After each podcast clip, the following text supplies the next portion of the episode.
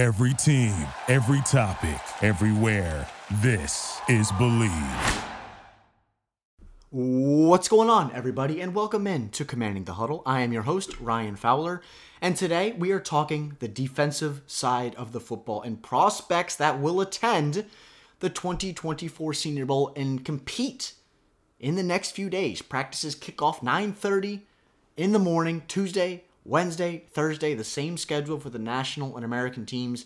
Off day on Friday. The game is on Saturday for those that stick around and compete in that ball game because some guys will leave throughout the week.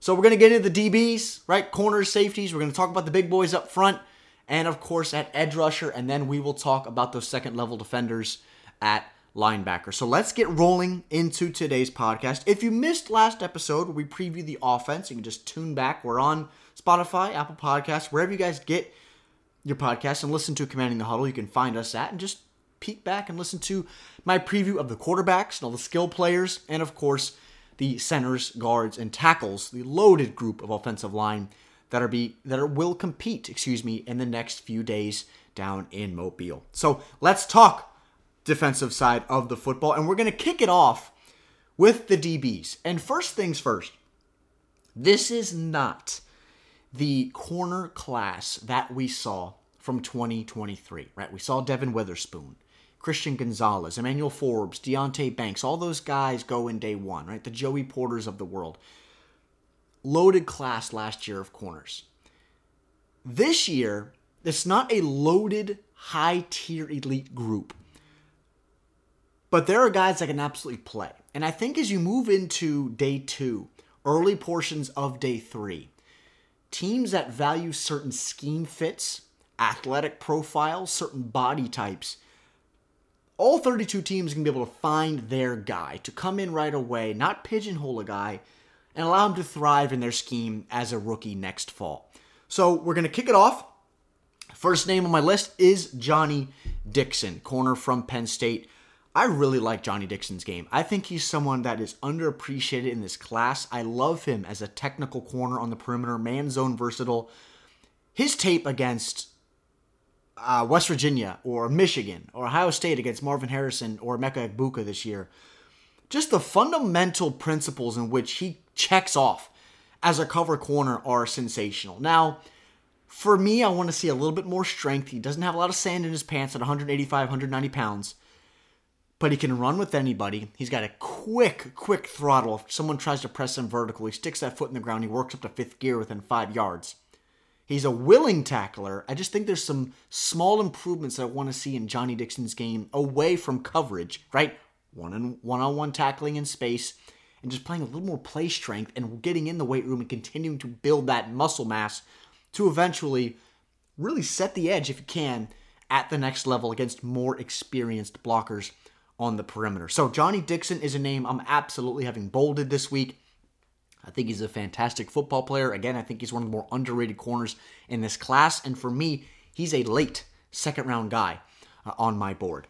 Evan Williams and Khyree Jackson both are from Oregon. Evan Williams, his brother Bennett came out in last year's class. Evans gonna, was a late addition to the Senior Bowl this week. He's more of that hybrid defender. I think he's to be more of a special teams core contributor early in his career. Khyree Jackson looks the part really of a top 60 70 corner in this class. There's just some technical refinement that he needs as well. Love to see more fluidity in his hips. But the Alabama transfer, again, Khyree Jackson is someone that can flat out play. He was a headliner in that Oregon secondary this year. So, really excited to see him work in these one on ones and seven on seven, specifically against a lot of the talented receivers we're going to see as well in Mobile. Next is staying in the now defunct Pac 12 is Kitan Oladapo from Oregon State. He's that hybrid defender for me to where he can play in the box, he can play high. Now, I'm not going to ask Kitan to play single high. That's a very rare skill set that a lot of people want safety to do. Everybody wants that Kyle Williams, Derwin James type of range, but it's it's very hard to execute at the game's highest level, trying to roam number to number. But Kitan has that hybrid ability to again come downhill, make plays in the run game, and as well flip his hips, cover receiver, cover tight end, and mix it up with guys near the line of scrimmage as well. Quinyon Mitchell is from Toledo. Corner, I'm interested to see. Look, Jim Nagy and his staff did an excellent job of getting the premier two best group of five conference players down in Mobile. We're going to see Malachi Corley from Western Kentucky, receiver, and then we're going to see Quinyon from Toledo on the other side of the ball. And both of those guys are going to be the headliners for the group of five talents. I'm not sure who's going to be first off the board. I'm going to say right now that it's going to be Quinyon.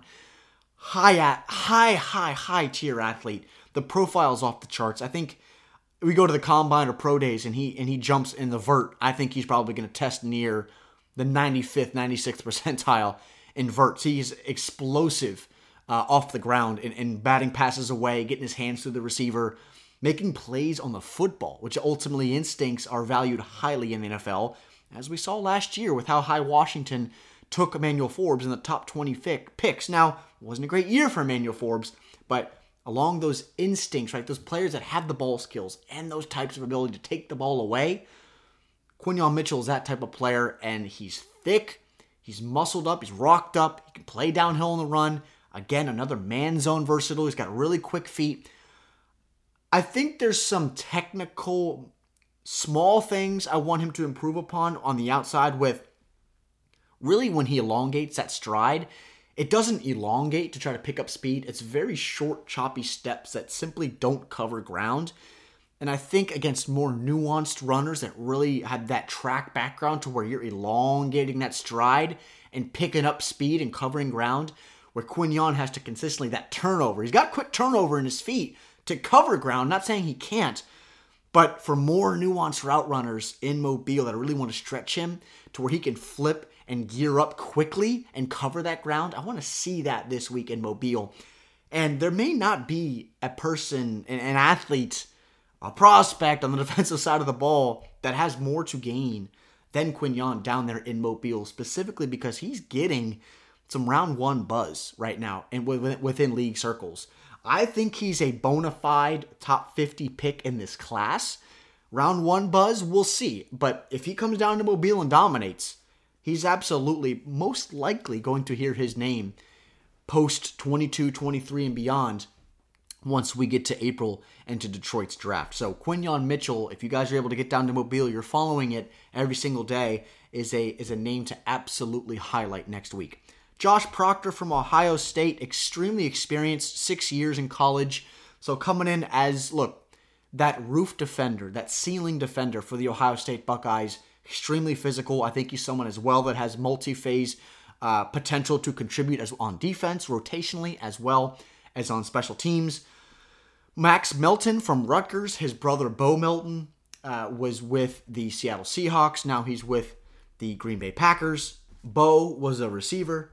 Max is a corner, really athletic kid. Not the biggest guy in the world, but the twitch is really fantastic inside that contact window. And look, I like the ability of Max to play in that side saddle technique to where he's got his butt to the sideline, forcing everything inside, or he can play neutral to where both of his shoulders are square to the receiver at the line of scrimmage, whether he's playing press bail, whether he's trying to jolt a guy and stay with him right at the line of scrimmage, or he's playing five to seven yards off and he wants to be that cover three corner working downhill as well. So Max Melton, a player I think has some inside out versatility as well as some special teams pop, which guys, it goes overlooked and nobody wants to hear about, oh, he's just going to be a special teams core contributor.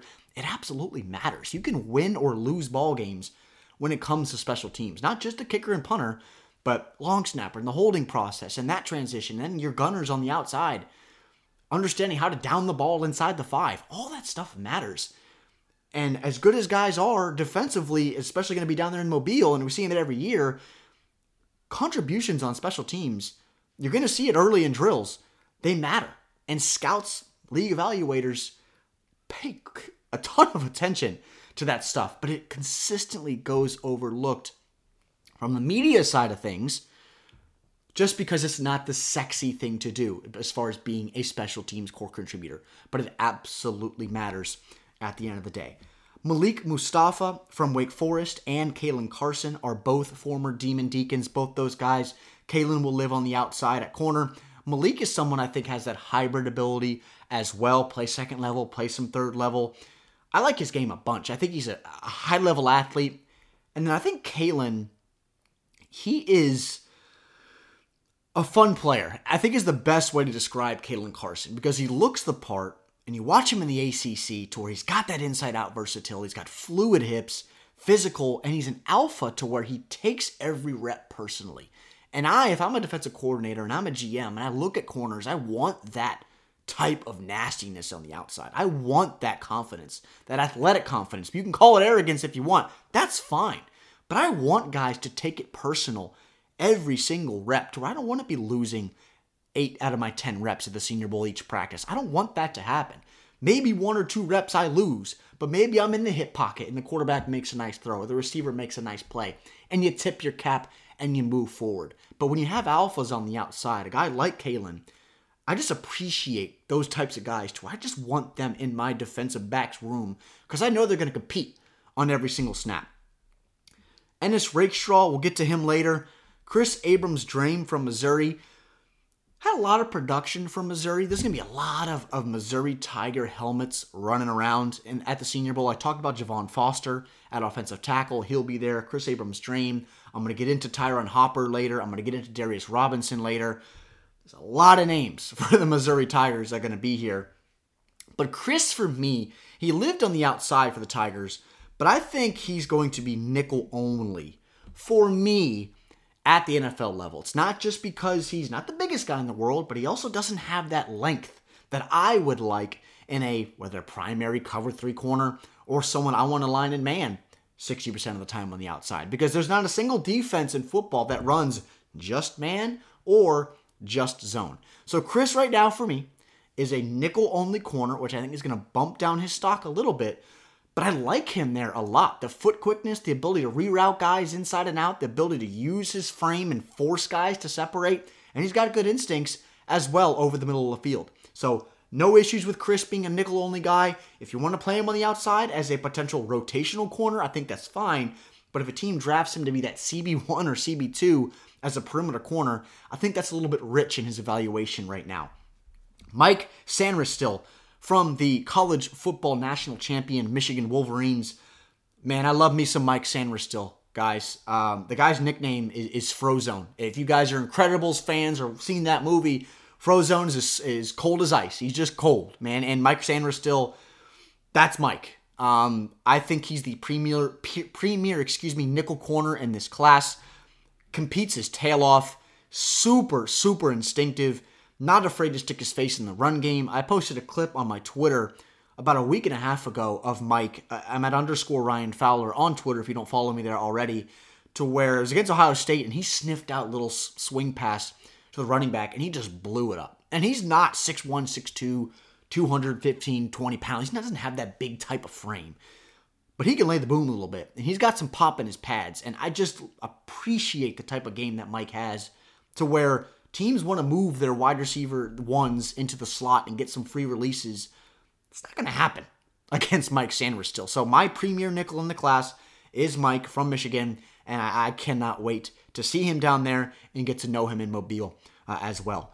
Beau Brade from Maryland. It seems like every year we got athle- big time athletes coming out of Maryland. Last year, of course, was both Deonte Banks and Jakorian Bennett. Bennett went to the Raiders. Deonte went, of course, on day one to the New York Giants.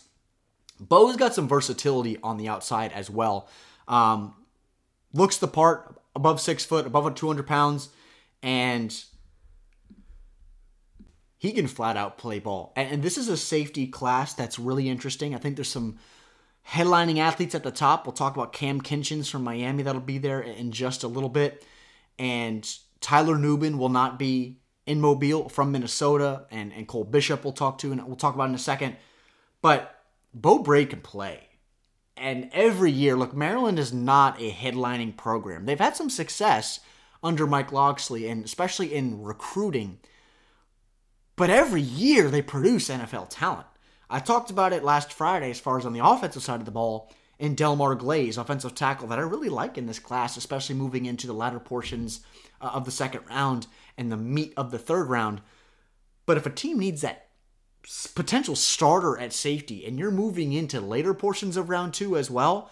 Beau Brade from Maryland, again, looks the part at 6'1, 200 pounds, can run with anybody, can play different levels, excellent ability to rise up over receivers, deep, that upper third, that roof, right? That th- 20 to 30, 40 yard range to drop his hips and make a play on the fringe areas of his coverage. He can do that for a team. So you just understand the type of athlete that you're getting with guys uh, that come out of the University of Maryland. Sione Vaki from Utah is extremely, extremely interesting player. If you guys aren't familiar, he also played also played running back for the Utah Utes in Kyle Whittingham, Whittingham's program out in the Pac-12. Utah every year. I said it on offense. I've said it before in prior podcasts, but it doesn't matter who you get from Kyle Whittingham's program. You just know the type of ball player that you're going to get. You're going to get a leader, you're going to get a competitor, and you're going to get somebody that just puts their hard hat on and brings their lunch pail to work and shows up. That's the type of player that you're going to get. And it goes for the same with Cole Bishop, his teammate, that is going to be drafted higher than Sione, but that's just the type of ball players that they are. They're willing to do anything. Doesn't matter if you ask them to play safety or line them up a freaking defensive tackle, they'll do it for you. That's the type of players that you get out of Utah. I'm excited to see both Sione and Cole uh, down there next week. Andru Phillips from Kentucky, I think, is an underrated corner in this class. He looks the part. He's got length. He's got physicality. He's got the hips. He's got the footwork, and he's got the damn instincts uh, to be an immediate contributor at the next level. Jarvis Brownlee Jr. from Louisville. Now, Quincy Riley was initially committed to play. He went back to school. He, from what I've heard out of Quincy's camp, is that he is expected or he wants to be a first rounder in the 2025 NFL draft. That's the reason why he went back to school for another year in the ACC. And but they grabbed Jarvis Brownlee uh, from Louisville, and from what I've heard from from some coaches for Louisville, is Jarvis is just as good or potentially better than Quincy.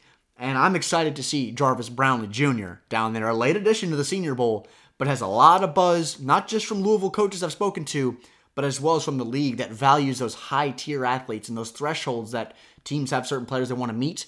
Jarvis meets and, and bolds a lot of those thresholds. Cam Hart from Notre Dame, he was the he played second fiddle for Notre Dame in their secondary at corner. You're going to hear the name Benjamin Morrison a ton in next year's cycle. Specifically because I expect Benjamin to be a first rounder next year. A stud at the cornerback position, has been a stud already for two years at Notre Dame.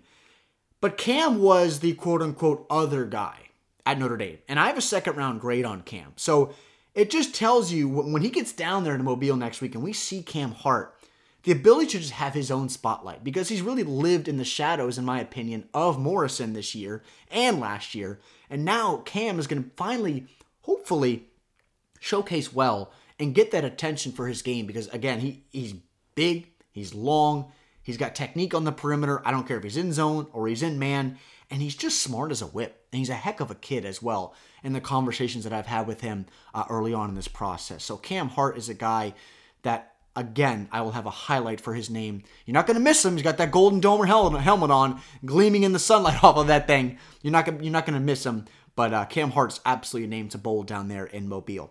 Kalen King is the other Penn State corner. So we got both Johnny Dixon and Kalen King.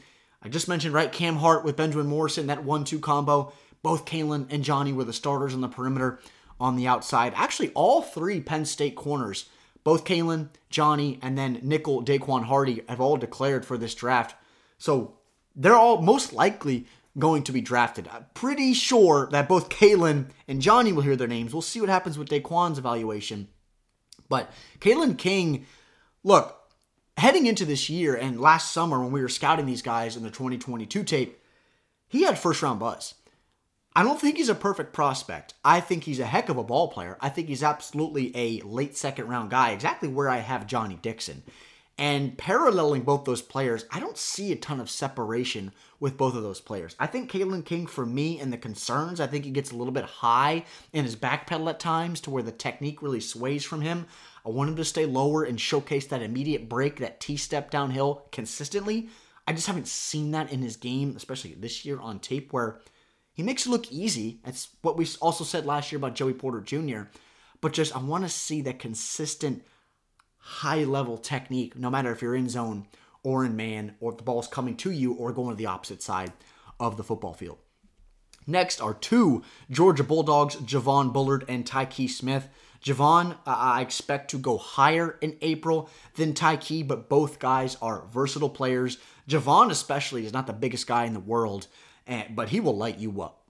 It doesn't matter who you are. You're Mike Evans or you're a smaller guy in the league. It does not matter. You come across the middle and Javon's got his sight set on you, he will light you up and knock your chin strap off. And I appreciate that about guys in his game. And I see a lot, if you if this name resonates for you guys, Jalen Pitre from Baylor, who was down at the Senior Bowl just a couple years ago and has become a hell of a player for the Houston Texans.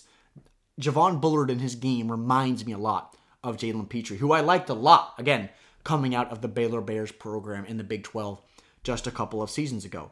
Jaden Hicks is one of the premier safeties in this class, in my opinion. One of the underclassmen that's going to be uh, competing in Mobile. I've liked Jaden for a long time. He's had a ton of buzz within league circles. All conversations that I've had with staff at Washington State and with scouts are all positive with Jaden. I wouldn't be surprised he goes to Mobile and raises his stock to a potential top 40, 45 player in this class. I think he's that good of an athlete, and I think he's that flat out good of a football player. Cam Kinchens from, again, Miami. I think he is in the running as the premier safety in this class. I think the range is absolutely sensational. However, when he's not taking the football away, that's when I want to see Cam make more impact plays. And what I mean by that is what are what do you offer to me as a defender when you're not taking the football away? Because when I think about that, I think of Dallas and I think of DaRon Bland and I think of Trevon Diggs to where when they're not intercepting the football, they can be turnstiles in coverage and giving up a lot of yards. Now, Cam's not going to line on the outside of corner like Trevon and DaRon do, but as that safety to where teams want to take shots up the seam, or you're that last, right, that last defender, that last line of help. And I get it, you can rise up vertically, but if you're 5'9, 5'10, max, not the biggest guy in the world, not taking anything away from as a football player or his size at all, but from a league perspective and how they evaluate that position, again, as that last line of defense against guys that can run 4 3 at 6'1, 6'2 and rise above the rim a little bit, there may be some concerns for teams in that aspect. But I, again, I think the range is fantastic. The instincts are off the chart. I think Cam Kinchens is the premier ball hawk in this entire class. Would not be surprised if he picks off a few passes here in Mobile. And I do expect him to, to be taken off the board late round one, early portions of round two.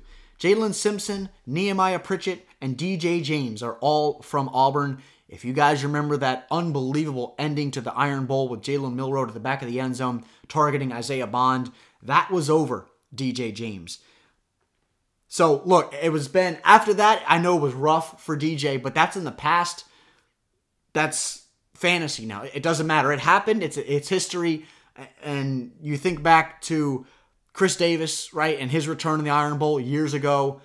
But look, it, no one's gonna forget it. I get that, but that is that was DJ James. If you guys forget what happened in that Iron Bowl, but again, all these guys are gonna be drafted. DJ Nehemiah, Jaylin Simpson are all gonna hear their names called. I think the premier player of the three is gonna be Jaylin Simpson for me. I think he's again one of the premier safeties in the class. This guy can tie his shoes standing up. He's that long. Um, I think he can play in the box. He can come down the line of scrimmage be an extra body to help in coverage and flip his hips and run. He's got the long stride to churn ground that I talked about earlier. I like all three of these guys. All great athletes and great young men as well in the conversations I've had with each of them, with each of them, excuse me.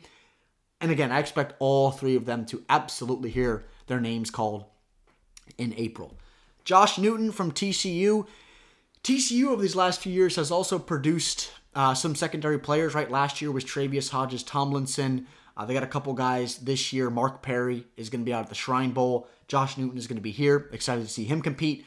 Willie Drew is one of the smaller school kids from HBCU at Virginia State. I always have a soft spot in my heart for HBCU guys. I'm an HBCU guy myself. I played Division One baseball at Coppin State in Baltimore, so a little bit of background into me. That's why I always have a little soft spot for some HBCU guys because they are talented and they just go overlooked every single darn year and Willie Drew can play, right? And a step up in competition, I think, is going to be great for him to really solidify himself as not just a good story out of a small HBCU program at Virginia State, but look, I can play and I can serve a role for an NFL defense. So excited to see him compete next week. Chau Smith Wade from Washington State just a couple years ago was Jaylen Watson down at the Senior Bowl. Chau, again, coming in from uh, Washington State. Not as big as Jaylen Watson, but he is somebody that I think is a little bit underrated coming in. And the reason why I say that is he's about 175, 76 pounds soaking wet. So for teams, that may turn off some people. But really, the, the height weight thing really isn't that big of a deal for NFL teams, but it will it will turn off some teams that want to run certain schemes. If you're asking Chau to play man against some of the bigger, more physical receivers in football, that's not allowing him to reach his ceiling. That's not going to be his niche at the next level. But again, a little bit underrated. I think he's got all the coverage ability and twitch to stay with guys at a variety of levels, and I'm excited to see him compete in just a few days. A late addition to the Senior Bowl just a couple days ago is Elijah Jones from Boston College. The headliner for Boston College is going to be out at the Shrine Bowl in Christian Mahogany, an interior offensive lineman. But Elijah is, look, another really experienced kid uh, coming out of Boston College and someone that, look, he's getting an opportunity to come down here and showcase himself. And every year, we head into the Senior Bowl and we watch practices and we leave going, that was a hell of a week from that kid. You know, why didn't we watch more tape on him? That's what's so great about these showcase events, to where it's not just running around in a t-shirt and shorts. You're strapped up and you're competing. Now, one-on-ones, I said it in the offensive podcast last week. There has to be context provided to where, look, the receivers, the quarterbacks, it's easy. The one-on-ones, you're you're attacking. Defensively, it's not easy to guard these types of receivers that these guys are going to face in one-on-ones but it's just showing the technique, the comfortability, the patience as well in these drills for one team to say, man, this kid could come in and be a heck of a rotational piece for us in the secondary. In a day and age where teams want to sling it around 35 plus times a game, Elijah Jones and guys are finally getting opportunity. Those, I'm not going to say small school kids, but guys that haven't had a ton of attention. All you need is, is a day or two of practice to really flip some boards and say, man, we got to move this kid up maybe a round or two on our boards because we really like him and we think he can absolutely play. And the Senior Bowl is an absolute perfect spot to do that. So that is all the DBs. Again, I will get into Ennis Rakestraw. I talked about Quincy Riley, who will not who will not be there. I'll talk about Rakestraw in just a little bit. So let's get to the big boys up front. Tyler Davis from Clemson. I, I like I like Tyler Davis. Um, I think he's someone that look He's not perfect. He's not your Bryan Bresee, right? That we saw come out last year uh, and go to the New Orleans Saints. But and I think his football is his best football, excuse me, is, is down the line. He's got a lot of snaps for Dabo Swinney, um, but I like to see improvement a little bit in his hands and his increased ability to stack and shed down blocks as well. He can get caught off balance a little bit when guards are coming downhill and off his right or left shoulder to where that peripheral vision isn't there sometimes, and he's getting down blocked a little bit. He's too big, he's too strong, he's too advanced of a defensive lineman to let that happen. Now, he's not Bresee and he's not Peter Woods who's going to be coming out next year, but Tyler Davis, he can play and he's not going to be hard to miss. He's a big boy within the interior. Uh, DeWayne Carter from Duke, look, if you guys want a good interview, interview DeWayne Carter from Duke. Um, Jim Nagy said that he thinks he may be president someday. He's that type of, of, of, kid. And everything in my conversations with DeWayne are exactly that as well. Um, he is going to be one of the most charismatic individuals in this entire class. Um, but away from that, he's a hell of a football player. And DeWayne's been on my radar for a couple of years now for the Duke Blue Devils. And look, one tech, three tech, lined up as a zero in front of the center – um, his effort is unbelievable. He's athletic. He's got a twitched up frame. I like his game a bunch. And a day and age where you're not just drafting big boys within the interior to just clog gaps, you need interior push. DeWayne Carter, as you move into day three, which I think is the bucket that he'll fall in, absolutely someone that is a leader right away. You know is going to show up, not complain, and produce, not just wear a jersey and steal a check from you. He's going to play and he's going to compete his tail off every single day. So, again, one of the more charismatic individuals in this entire class. Can't wait to get down there and spend some time with Wayne Carter and get to know him just a little bit more. But flat out, just watch him put a helmet on and compete is is a joy because he's been a stud on tape in the ACC over these last few years. At again, 6'3", 305, and he can move. Uh, that that I'll sign up for that every single day. Uh, Marcus Harris from from Auburn. I don't think he's had a ton of attention.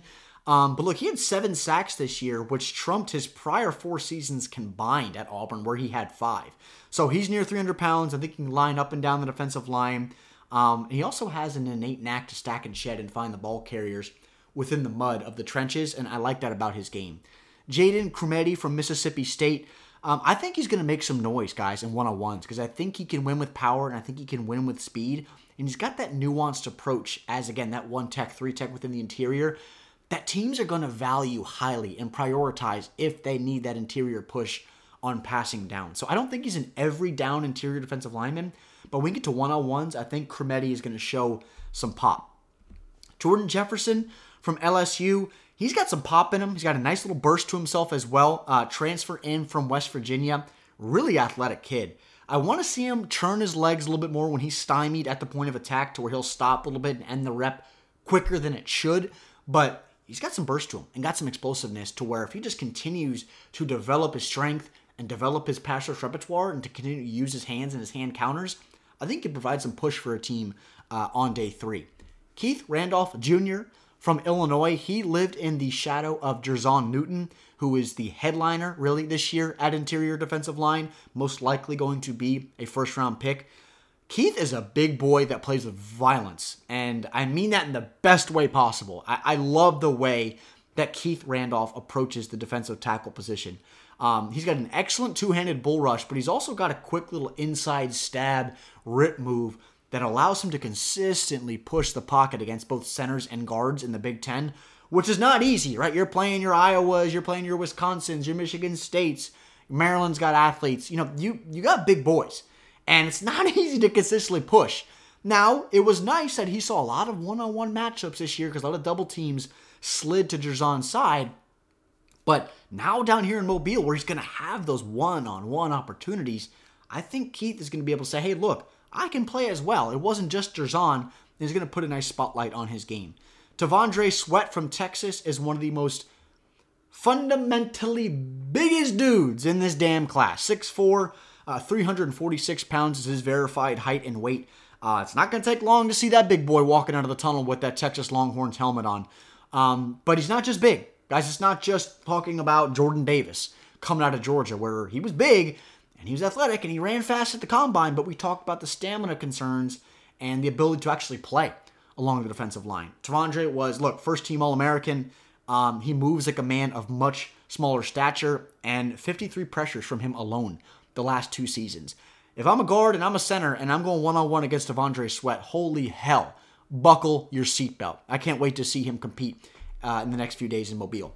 Michael Hall Jr. from Ohio State, one of the premier interior defensive lineman in the class. He explodes through gaps and really isn't, isn't going to be a nightmare as well uh, to stymie in isolation drills and one on one opportunities. He can win with power, he can win with speed, and he can just flat out beat you uh, as an athlete as well. So I think Michael Hall is a hell of a player.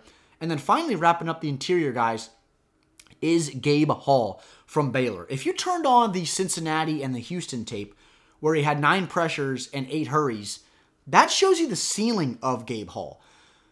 But it's about finding that median for Gabe to where he doesn't disappear. And that's what I think he did a little bit too much for me on tape. But I think he has that foundational floor as a player to come in rotationally as a day three player and give you some good snaps as an evolving ball of clay within the interior. So that is the interior defensive line that are all going to pe- compete next week. From there, let's get to the edge group. Everybody loves the edge group, right? A premier position, whether you're a 235 pound twitched up guy that wins with speed to the outside consistently, or you're more that throwback 260, 265 pound thicker frame, win with power, a power laden rusher that has no issue setting the edge, and you can win with both speed and power as well. So the edge group, look, it's not one of the deeper positions in this class, but I think it's very top heavy. But again, as I said at the top, if you're looking for specific skill sets, whether it's even front in your 4 3 or, or an odd front in your 3 4, or you want to run some hybrid fronts, whether you're running five defensive linemen or you want to do some unique things with aligning your five tech inside, standing up with his hand in the dirt, with a four point stance. A lot of guys in this class that can fit a multiplicity of roles. So, first guy off the off the book, look, it's it's Laiatu Latu from UCLA. Um, for me, He's my edge one in this class. Um, what makes him so special is his hands. He is nuanced, as you'll find in not just this year's class, but the last few classes as well. I think he's a sensational pass rusher. I think we overlook guys like him every single year. Um, he's got a little bit of George Karlaftis to his game, who I liked a lot coming out of Purdue. He was overlooked, and he's been excellent for the Kansas City Chiefs the first few years in his career.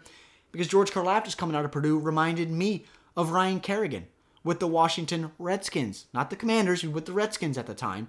10 years. Washington Ryan Kerrigan wasn't 240 pounds and twitched up, but he won with power. He was strong as an ox and consistently understood the nuance of rushing the passer. And that's what Laiatu Latu has for UCLA inside, outside, win with power, run the fringe areas to chase things from the backside.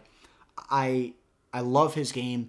I'm not going to think twice about him as a potential top 10 pick in this class. I think he's that good of a player, and he is absolutely my edge one in this class. And I'm also excited that he accepted Jim Nagy's invite to go down to Mobile to where he could have sat there and rested on his laurels and said, Yeah, I'm going to be a first round guy anyway. No, no, no. I'm putting on my helmet, my UCLA Bruins helmet on for the last time against these tackles that we're going to see down there and, and show up. Because look, you look back to his tape uh, against Oregon State against Taliese Fuaga, and Taliese won a majority of the reps. Or he turned his tape against Arizona and Jordan Morgan, and Jordan Morgan wore, won a majority of those reps. So look, he's showing up and saying, "Oh, that was just maybe a little bit of a fluke in that game," and I want to show up and compete and lock myself in as a potential top 15 pick, absolutely in this class. Next is Adisa Isaac from Penn State. Now, you're going to hear a lot of great things about Adisa uh, in other media, and that's fine. I like Adisa as a player. I think he is a ball of clay for me at the position. But when you think about Penn State edge rushers, for me this year, the headliner is absolutely Chop Robinson, who should be a first rounder. His explosiveness is off the charts, and he's really edge two for me in this class. But Adisa has the flashes in the pan to be, look, six, seven, eight sack a year type of guy, but also shows me, look, I'm getting displaced in the running game. I don't have anything more than threatening the outside shoulder. I can be thrown off my spot. That's the stuff I need to see more consistency. Because I think he's going to have some success on one on ones. It's just showing me that refined game to where, look, he's getting top 50, 60 buzz. Prove it to me. Prove it to me that you're that guy and not just another athletic, fundamentally athletic edge rusher out of Penn State. I want to see some more nuance in his game, both as a pass rusher and consistency and as a run defender as well. Because if he if he look, if the improvement doesn't come as a run defender, then that's fine, but I'm not taking a DPR, right, a designated pass rusher in the top 50 picks. So that's the stuff that you're going to have to balance um, when evaluating a guy like Adisa Isaac if you're a team that values him that highly and when you see him in Mobile.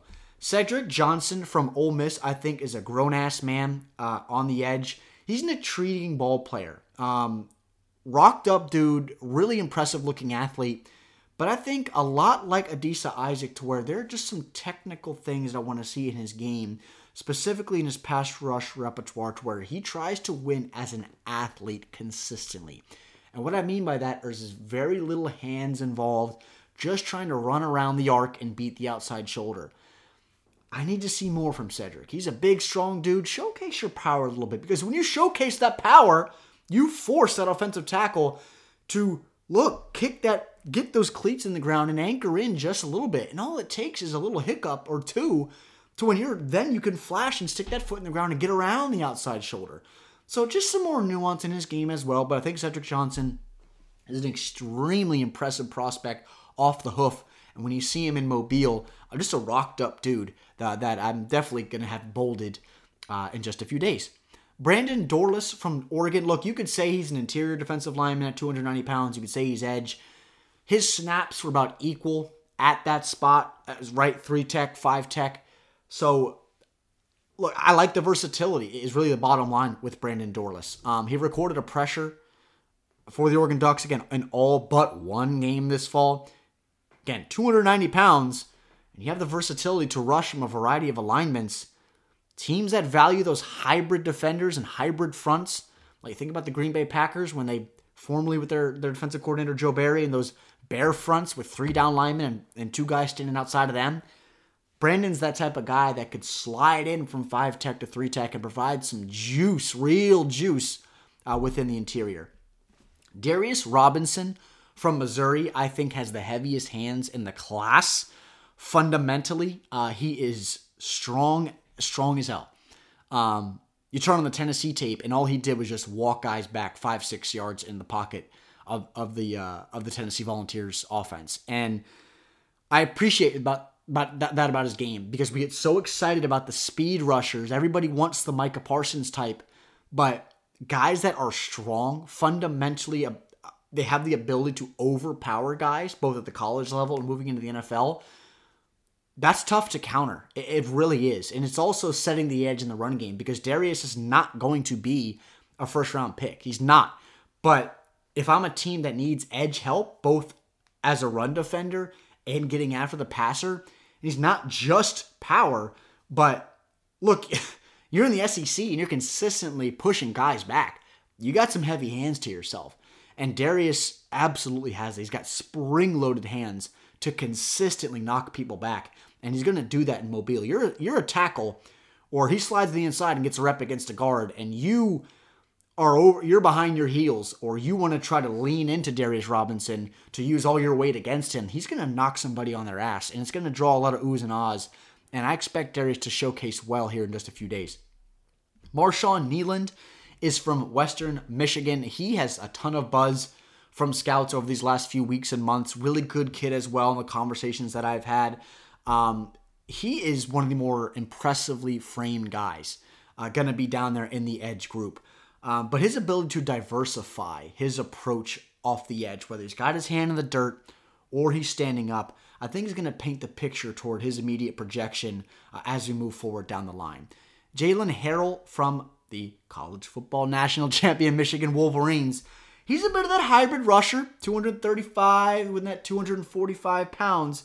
Um, he had 12 sacks over the last two seasons in the Big Ten. Extremely experienced. And any guy, any tackle that wants to try to kick step out and try to counter that speed to the outside shoulder, he'll jump to the inside as well. So he's got that nuanced approach I've been talking about with a lot of other guys to where he can jump inside, jump outside, and win through your chest plate as a power rusher. So Jaylen Harrell is an exciting player for teams that are looking for those guys. Probably most likely, I think Jaylen's going to come off the board uh, on day three. Braiden McGregor, again from Michigan. I think he's advanced in the run game, but I want to see some more pop as a pass rusher at 270 pounds, a little bit of a tweener. Brennan Jackson from Washington State. So this is the second Washington State Cougar that we will see down there. He's a power laden rusher, but the effort is hot. And if he run if he runs into somebody in a defense that coaches him up in a scheme that fits his skill set, ask him what to do, I think Brennan Jackson is going to outplay his draft slot because I do think potentially he goes on day two in the latter portions because of how hot that motor runs. He's consistently chasing plays down. The play extends to four, five, six seconds, and the quarterback's trying to run around. You'll always see Brennan Jackson chasing him. You're not going to see him standing there. You're not going to see him just engage with a tackle and just standing there holding hands. He's going to be engaging somebody, always wanting to make a play. I have an appreciation for guys like that. I know the league does as well. So he's a name to look for you edge you guys out there that follow teams that need some edge rushers uh, late day two early day three when the bucket may seem a little right the cupboard may seem a little a little bare and Brennan Jackson's on the board don't overlook him and I'm pumped I'm pumped to see him compete next week Eric Watts from Connecticut Eric's a great story um, because look he was at the Hula Bowl in Orlando just a few weeks ago and he dominated down there and he earned an invite to come to the Senior Bowl a step up in competition look I love stories like that. You're getting an opportunity to compete. He recorded multiple pressures this year for UConn in all but two of his 12 starts. So he's got some pop to get after the quarterback. Now it's do it against these experienced, extremely athletic, and technical offensive linemen we're going to see in Mobile. Two big boys from Alabama. We're going to see Justin Eboigbe and Chris Braswell.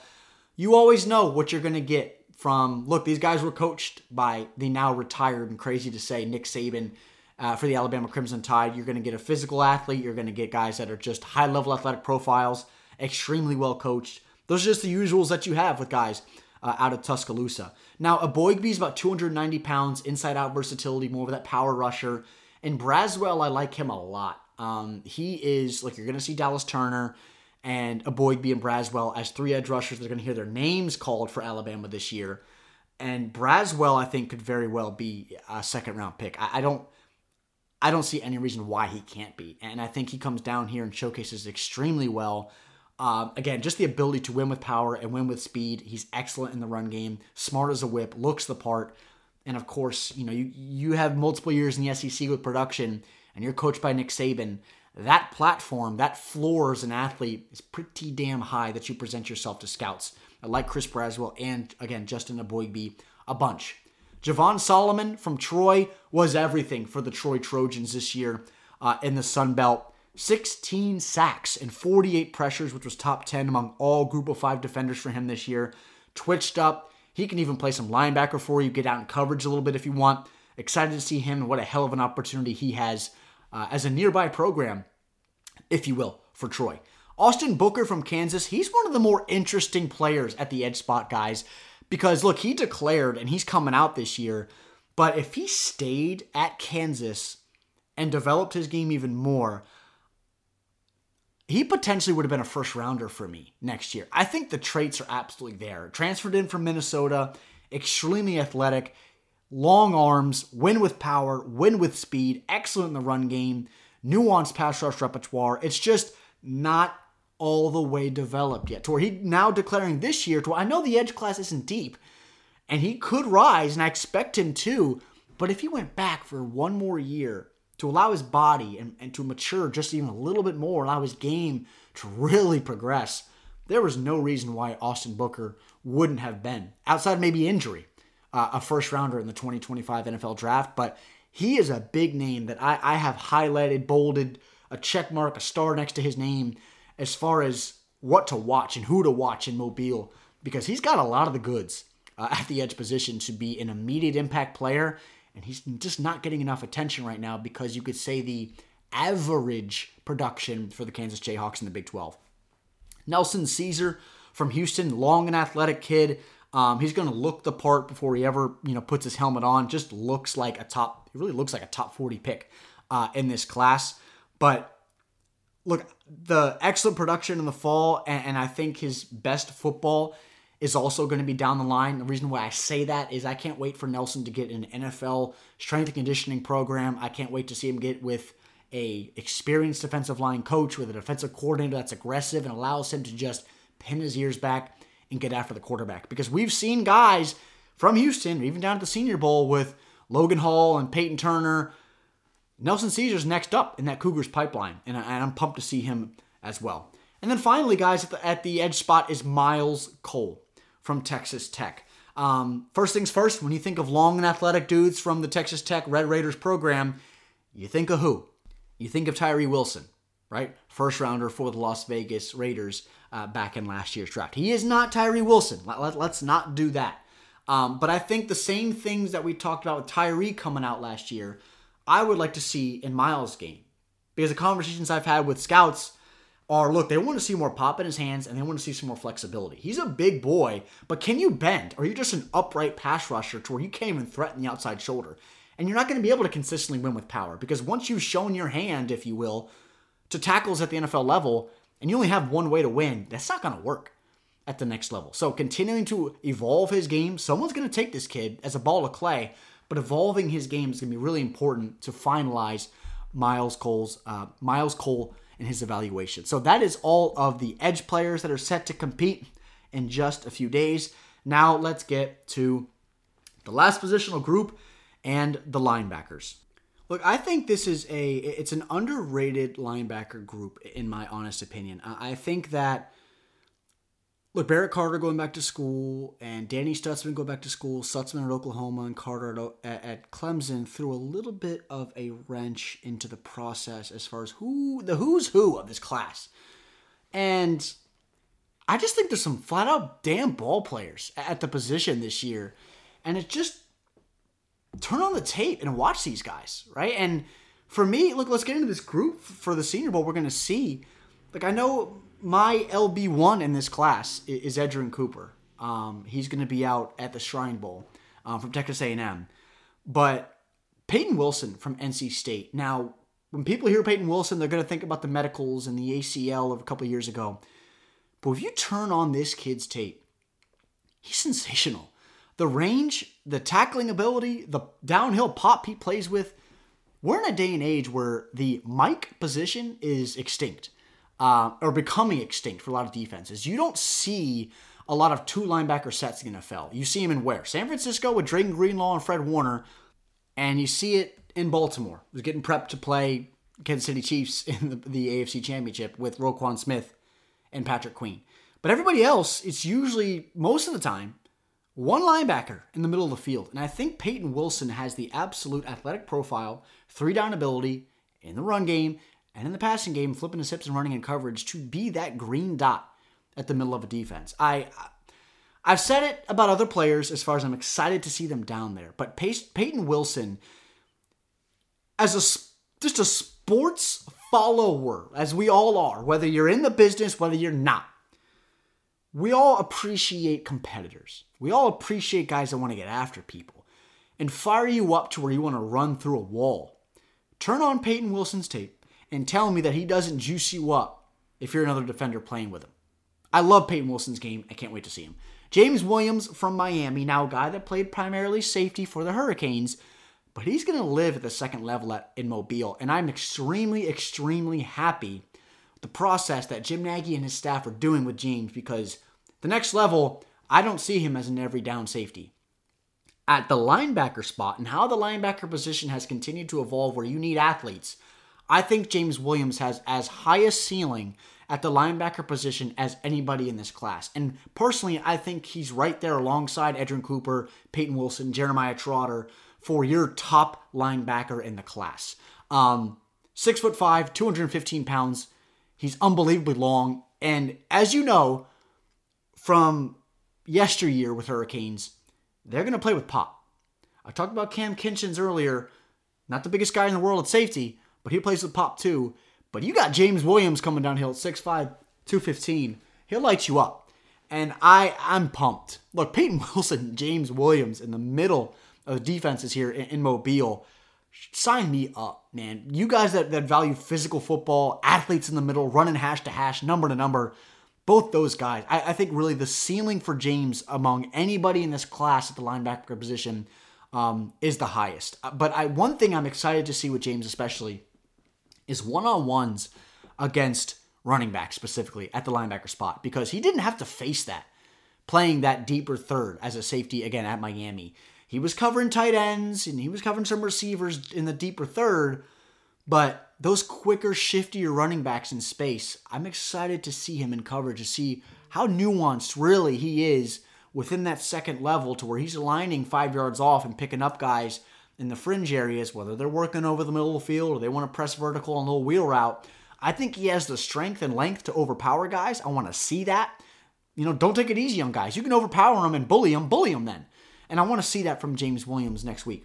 Tommy Eichenberg from Ohio State, I don't think is the most athletic linebacker in this class, um, and it's really not close.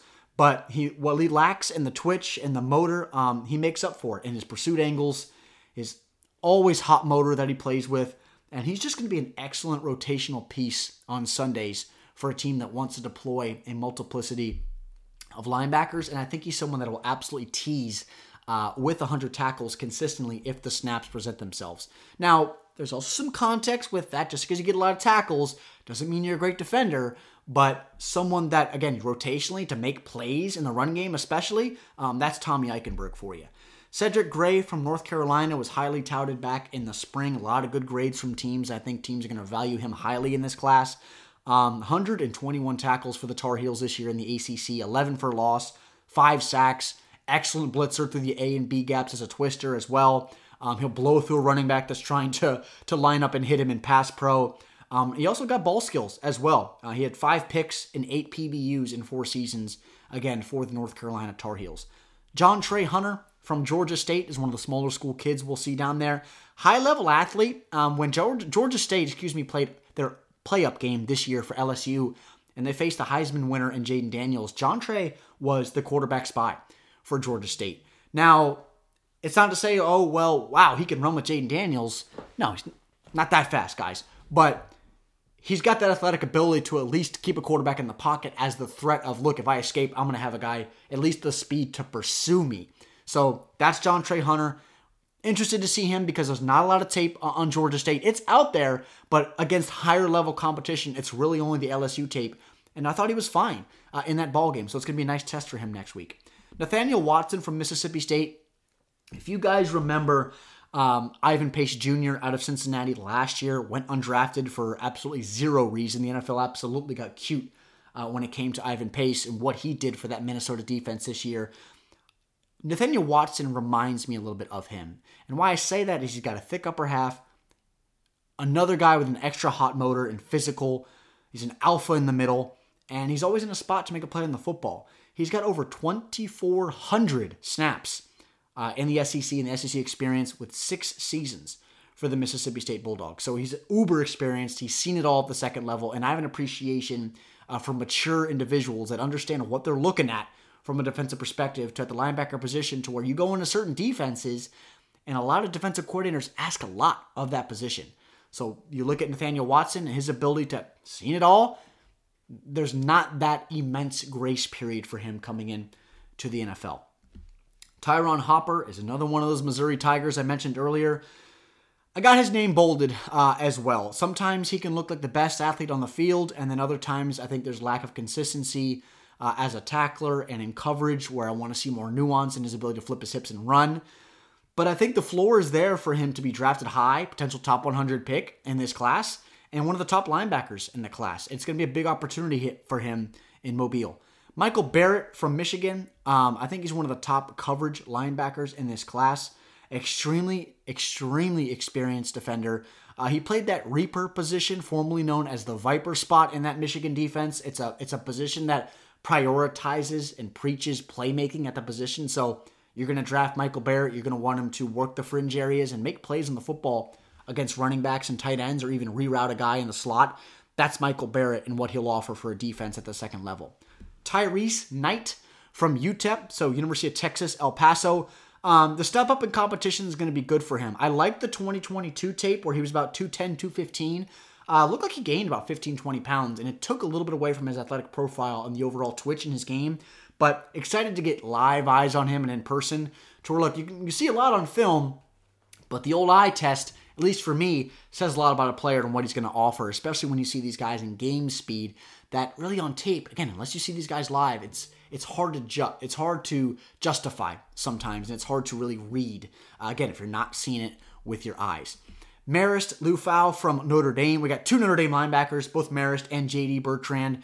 Marist, if you're in Mobile and you got your head down at your phone or something and you hear a crack, first pad crack of practice is probably going to be Marist. He loves to hit stuff, just flying around hitting people. But I think there's some technical stuff he's got to work on moving forward. JD Bertrand, he's similar to me than as well as Tommy Eichenberg. Um, not the best athletes in the world, but extremely intelligent. Just, I expect JD, and I put it here in my linebacker primer on the draftnetwork.com where I previewed every single positional group from a, a written perspective. You can guys can go on there and take a peek. But we saw Sydney Brown last year, safety that went to the Philadelphia Eagles, unfortunately ended his season short because of injury. But Sydney was really the head coach of his side of the ball when he was down there in Mobile, telling people where to align, what to do here, what to do there. I think we're going to see that from JD Bertrand because he did it at Notre Dame, and he's just an extremely mature and cerebral athlete at the second level. And there's a spot for guys like that uh, on every single roster in football. Jaylan Ford was the glue man for Texas. Uh, look, there's the Texas Longhorns defense and really an offense as a whole, a very talented roster this year, one of the most fundamentally talented in the entire country, and really led them right to that CFP uh, national semi appearance where they ultimately lost to the Washington Huskies. But Jaylan Ford was that was that glue guy. Um, really violent trigger downhill, like his ability to not be afraid to stick his face in the mud and fit the run. You see an alley, Ford's going to attack it. Um, he's also got some nice ball production as as well. He's got six picks the last two seasons. So everybody preaches ball production. He's one the, from a production standpoint, he is ranks near the top of the class as far as linebackers. Trevin Wallace uh, from Kentucky is a guy I am pumped up to see. I think he's an underrated player in this class. Um, I expect when we leave Mobile, he's going to be a guy that's getting some good buzz, even more so than what he has right now. Um, one-on-one opportunities and coverage, he's excellent. Um, he's a heck of a twister and a blitzer through those A and B gaps. You want to come off the C gap, you can do that as well. Um, I like his game a bunch. I just think he's a flat out good football player. And I know we live in a day and age where everybody has those athletic thresholds, height, weight, speed, and what you do in certain aspects of a football game and certain downs and, and how you play with certain leverages and certain opportunities. But there's also has to be an appreciation for just being a flat out good football player. And I think that is what I see uh, when I ha- when I when I've evaluated Trevin Wallace and what I expect to see from him down in Mobile. Jalyx Hunt is another small school kid from Houston Christian. Uh, he's one of the players to watch of the week. At the FCS level, he was sensational, and he's had a ton of buzz for about a year and a half now from NFL scouts. And you can look at every single play really in tape, whether it's in the run game or in the passing game, when he's flipping his hips as a zone defender or a man defender. He's nuanced. He looks like he understands what's going on at the middle level of the field, consistently getting his depth over the middle of the field. He's not getting five, six yards back where he's got crossers flying behind his head. I think that's something I want to see this week to where you're going to have better quarterbacks, you're going to have more nuanced tight ends and receivers around you, consistently sticking to your pillars as a player and just operating the fundamentals of the linebacker position. So he's a former Cornell transfer in the Ivy League down to Houston Christian. So Jalyx Hunt, as far as one of those under the radar kids, you look at his helmet and you say, what, what helmet is that? Well, don't scout the helmet, scout the player, and he's going to be a name to bold this week. And then finally, guys, the last player is Edefuan Ulofoshio from Washington. He is a Mack truck at 240 uh, pounds. Really nice blend of flexibility and physicality. I think he's someone that can play the fringe areas in coverage. He can play the Mike the quote unquote Mike, right, as the lone linebacker in the middle of the field, and then also put his hand in the dirt and get after the passer a little bit. So, very versatile player, gonna align most likely at linebacker, but he has that pop to play within the mud of the trenches at the second level and not afraid to play physical. So, that is all the defenders that are going to show up and compete next week in Mobile, Alabama. The 2024 Senior Bowl is just a few days away. And as I said at the top, guys, a couple names that will not be down there for you guys. If you're looking at rosters, trying to find their name, trying to find them on the football field in practice next week, if you're down in Mobile, you're not going to see Cooper Beebe from Kansas State. You're not going to see Sedrick Van Pran from Georgia. You're not going to see Byron Murphy from Texas. You're not going to see Tanner McLachlan, tight end from Arizona. And you're not going to see Ennis Rakestraw, who just had surgery, a corner from the Missouri Tigers. And look, he's expected to be good for Pro Day, expected to be good for the Combine. And as well, you're not going to see Ruke Orhorhoro. Yes, that's how you pronounce his name. Ruke Orhorhoro from Clemson, uh, one of the premier uh, linemen in the defensive linemen in this class. Potential late first rounder, early second rounder. Would have loved to seen him in the Senior Bowl. The ceiling's off the charts for him. Everything I've heard from Ruke and his camp is that he is going to be full strength, 100%, no injury concerns and he is going to be ready for the pro day at Clemson and, of course, the combine here next month. So that is, guys, the 2024 Senior Bowl. Offense last week, defense today. Always appreciate you guys tuning in. If you guys are going to be down in Mobile, don't be afraid to hit me up on social media. Again, at underscore Ryan Fowler. I will be down there all week. I'll be down there starting Sunday, heading out. Again, I'll be there all week long, then heading out later in the week. But hope you guys enjoyed. And always appreciate you guys tuning in. We're on Apple Podcast, Spotify, wherever you get your podcasts. You can find Commanding the Huddle. You can find my work at both Bleacher Report and thedraftnetwork.com. So thanks as always. Enjoy the rest of your week. Enjoy your weekend. If you guys are traveling down to Mobile, safe travels. And I will talk to you guys very soon. So I am Ryan Fowler, and this is Commanding the Huddle. Thank you for listening to Bleav. You can show support to your host by subscribing to the show and giving us a five star rating on your preferred platform. Check us out at Bleav.com and search for B L E A V on YouTube. You know, when you're listening to a true crime story that has an unbelievable plot twist that makes you stop in your tracks? That's what our podcast, People Are the Worst, brings you with each episode. I'm Rachel. And I'm Rebecca. We're identical twins who love true crime cases that make you say, didn't see that coming, and we hate the people responsible for them. Listen to People Are the Worst now on Apple, Spotify, or wherever you get your podcasts.